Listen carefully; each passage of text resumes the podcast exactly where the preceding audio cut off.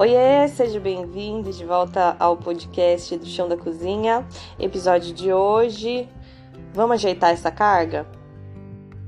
Como assim, Rose? Ajeitar a carga? Exatamente. E eu vou começar o episódio de hoje contando o que, que eu aprendi como uma moça que nasceu e cresceu no interior de São Paulo, depois que foi para a cidade grande, onde tinha metrô, onde tinha trem e milhares e milhares de pessoas.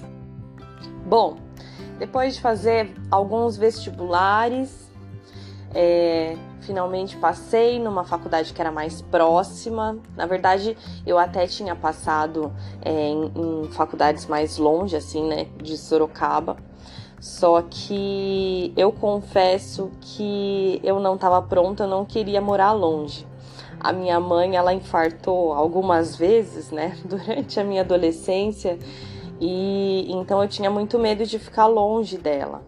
Então esse acredito que tenha sido um motivo muito forte, sabe, para eu é, torcer, né, para passar numa faculdade mais próxima da minha cidade, que seria a USP ou Unicamp. Bom, passei na USP e aí é aí que começamos uma jornada, né? A jornada da moça do interior que foi para a cidade grande. Bom, a primeira vez que eu fui para São Paulo, né, que eu fui entender onde que era a faculdade, acho que eu fui fazer a minha matrícula.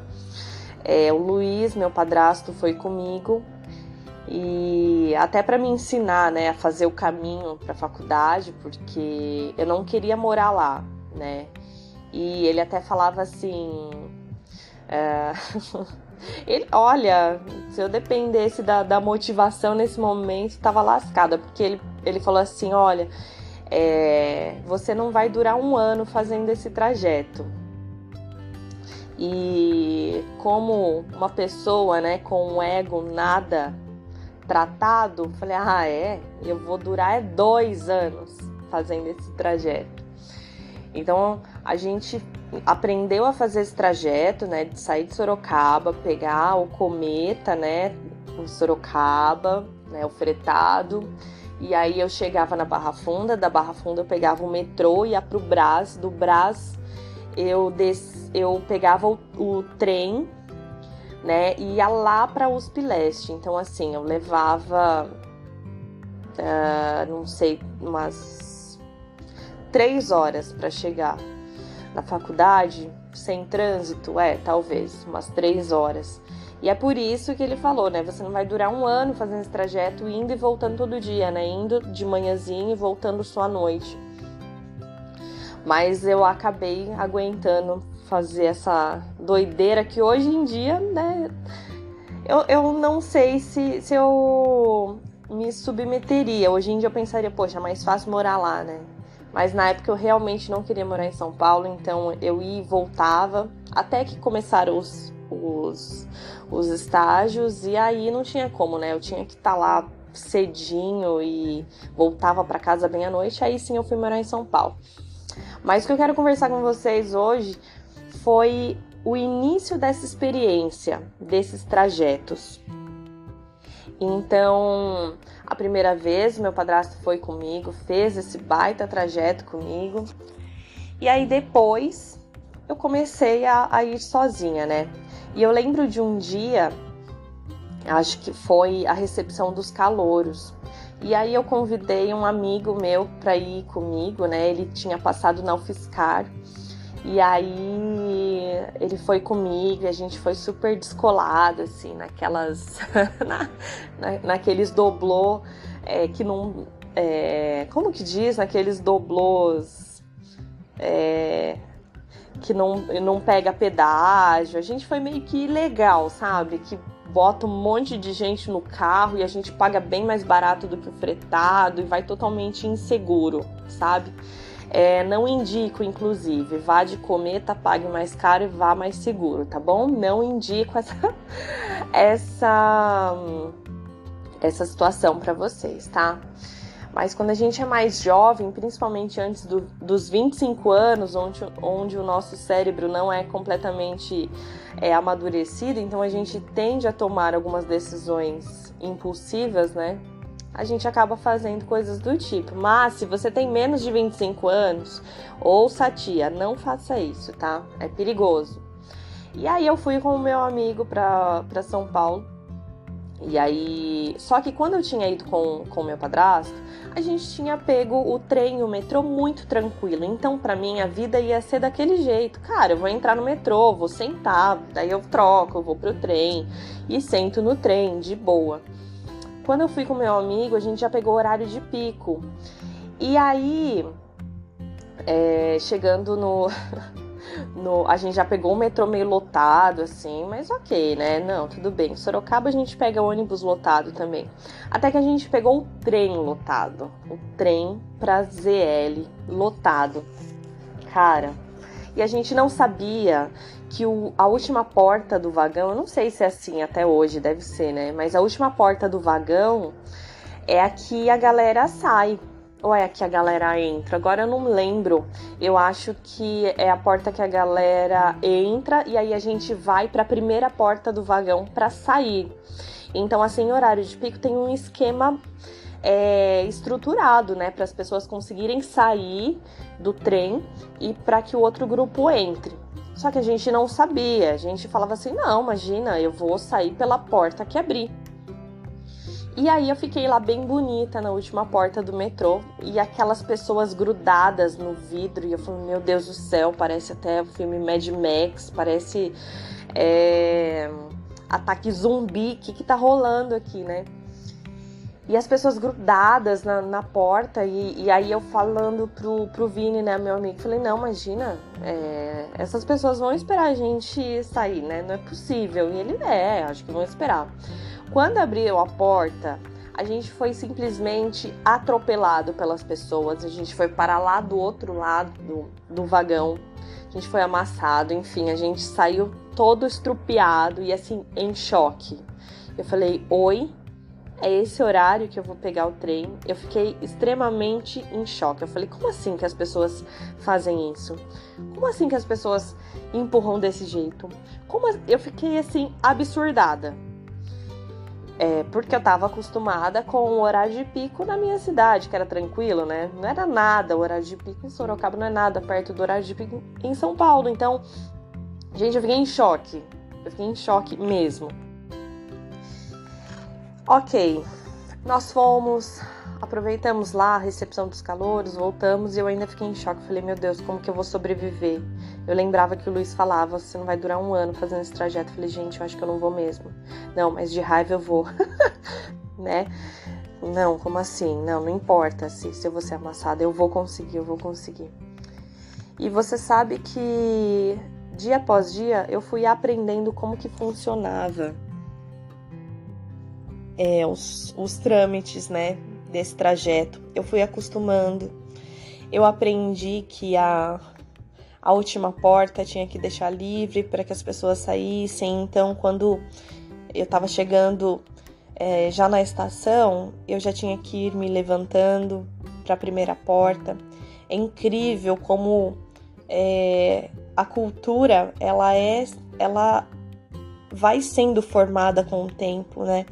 O sistema de como as coisas funcionam, ele realmente vai nos moldando, sabe? Ele realmente vai nos calejando. Então, na verdade, em menos de um ano, eu já estava totalmente habituada, né, com essa loucura. É, ficava chateada, mas aguentava, suportava. E eu percebia que as pessoas que moravam naquele lugar, elas aturavam, né? Aquela questão de você quase cair no vão entre, entre a plataforma e o trem ou o metrô era comum, era normal. É, e quando eu percebi, eu estava habituada com toda aquela situação. E aí que eu começo a falar sobre o tema de hoje, sobre o ajeitar a carga. Eu estava tão acostumada que quando o metrô e o trem estavam bem cheio, mas assim, cheio no sentido de é, se eu entrasse com o braço para cima, eu ficava com o braço para cima até o trem, entendeu? Parar, as pessoas descerem e eu conseguir descer o braço de volta, né? Então, assim, era um desafio coçar o nariz, né? A, ajeitar a mochila, porque era muito lotado e, e a gente acabava fazendo meio que um mosaico de pessoas. Você pode até procurar no YouTube, né? Alguns vídeos. É, tem alguns vídeos da China, do Japão, não sei, né? Mas tem muitos vídeos é, do metrô também de São Paulo. Quando tá muito cheio, que você vai encaixando as pessoas, você vai empurrando as pessoas até conseguir fechar a porta. Então aquilo era uma realidade para mim, né? E eu confesso que quando o metrô dava uma freada brusca, né? Todo mundo ia para frente depois ia para trás. E aí sempre tinha alguém que falava assim: "Ajeitou a carga". E aí as pessoas acabavam dando risada porque era a nossa realidade isso, né? E esse ajeitar a carga era uma oportunidade da gente realmente, sabe, se ajeitar ali, abaixar o braço, coçar o nariz, dar aquela ajeitadinha. Sabe quando você é, tá colocando café, tá colocando farinha, tá colocando o que for dentro de um pote, arroz, e aí você quer colocar mais, quando você vai encher o pote de sal, e aí você quer, precisa colocar o, o plastiquinho todo, né, o saquinho todo, você dá aquela ajeitadinha, aquela chacoalhada para caber mais, não é? Então, o metrô e o trem funcionam assim. Então, cada freada brusca era como se fosse uma ajeitada para caber mais um, né? Para ajeitar melhor ali a disposição de cada pessoa, mesmo que estivesse lotado assim, a ponto da gente né, não conseguir respirar direito. Era muito desconfortável. Mas aquele momento em que era ainda mais desconfortável, que era aquela chacoalhada, né? Era o ajeitar, trazia um, uma quebra, sabe? Trazia uma quebra da, da tensão ali entre as pessoas, trazia um pouquinho de descontração, porque é, uma das coisas também que me marcaram né, no período onde eu ia e voltava, e também enquanto eu morei em São Paulo, é que mesmo diante de tanto perrengue, de tanto BO, as pessoas ainda conseguem dar risada, né? As pessoas ainda conseguem tirar algo descontraído disso, né?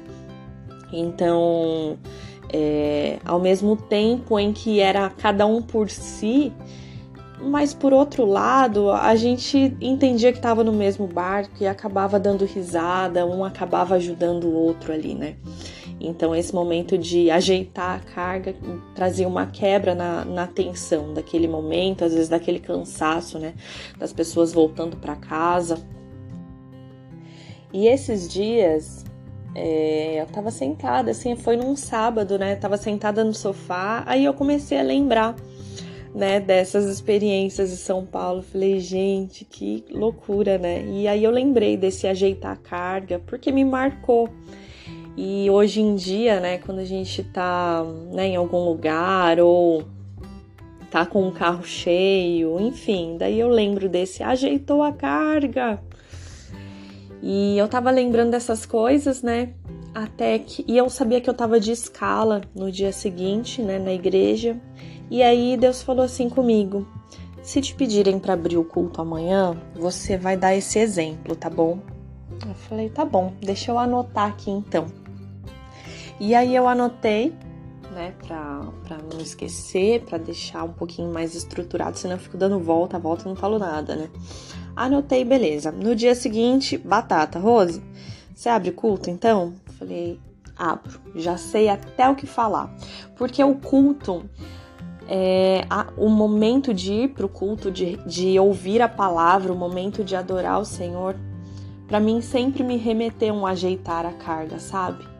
aquele momento onde como se fosse um vidrinho ou um metrô mesmo, ou um trem, onde é chacoalhado para caber mais, onde é, o que está dentro é chacoalhado para ser ajustado. Então, eu sempre enxerguei o culto, o momento de ir à casa do Senhor, como um momento de ajeitar a carga que estava dentro de mim.